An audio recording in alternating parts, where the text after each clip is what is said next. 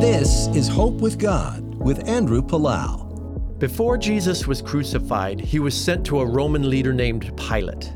People who wanted to kill Jesus were complaining that Jesus claimed to be a king. That would have been an unacceptable threat to the Roman Empire. So, Pilate was trying to figure out if Jesus truly had claimed to be a king. Jesus said to him, You say that I'm a king. In fact, the reason I was born and came into this world is to testify to the truth. Everyone on the side of truth listens to me. That's John 18:37.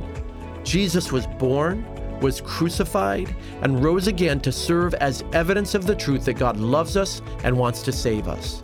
I encourage you to pull out your Bible today and read from the Gospels Matthew, Mark, Luke, or John. The words and life of Jesus will be life to your soul. Let His truth fill you today. Always remember there is hope with God. This is Andrew Palau.